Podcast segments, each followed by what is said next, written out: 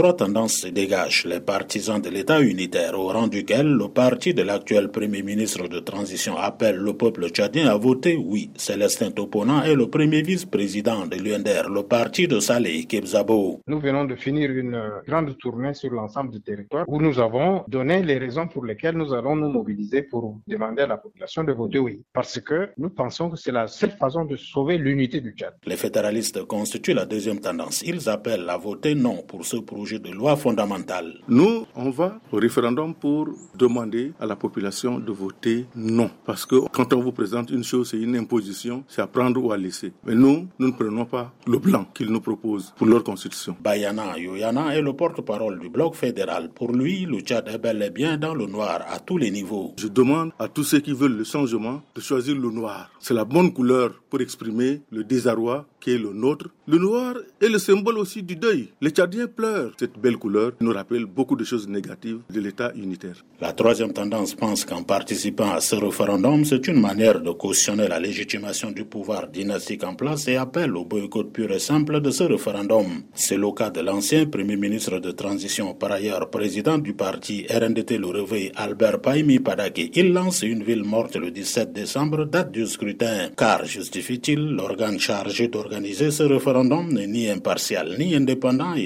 structure.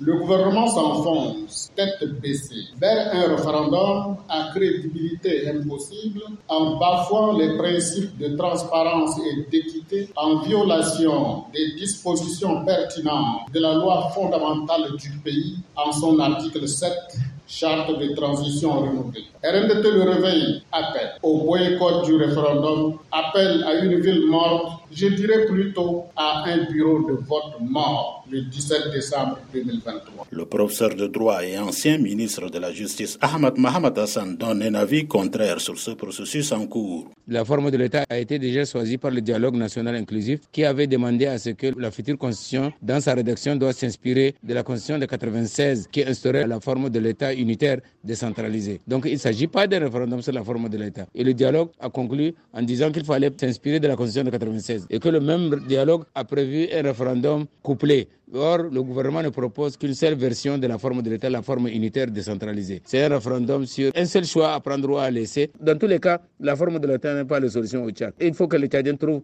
la meilleure forme de dévolution du pouvoir au niveau central qui puisse les rassurer tous dans l'égalité citoyenne et républicaine. Pour certains observateurs politiques avertis, c'est un référendum à haut risque puisque la bataille va être rude entre les partisans de l'État unitaire décentralisé et les fédéralistes. André Cordoma Djingar N'Djamena pour VOA Afrique.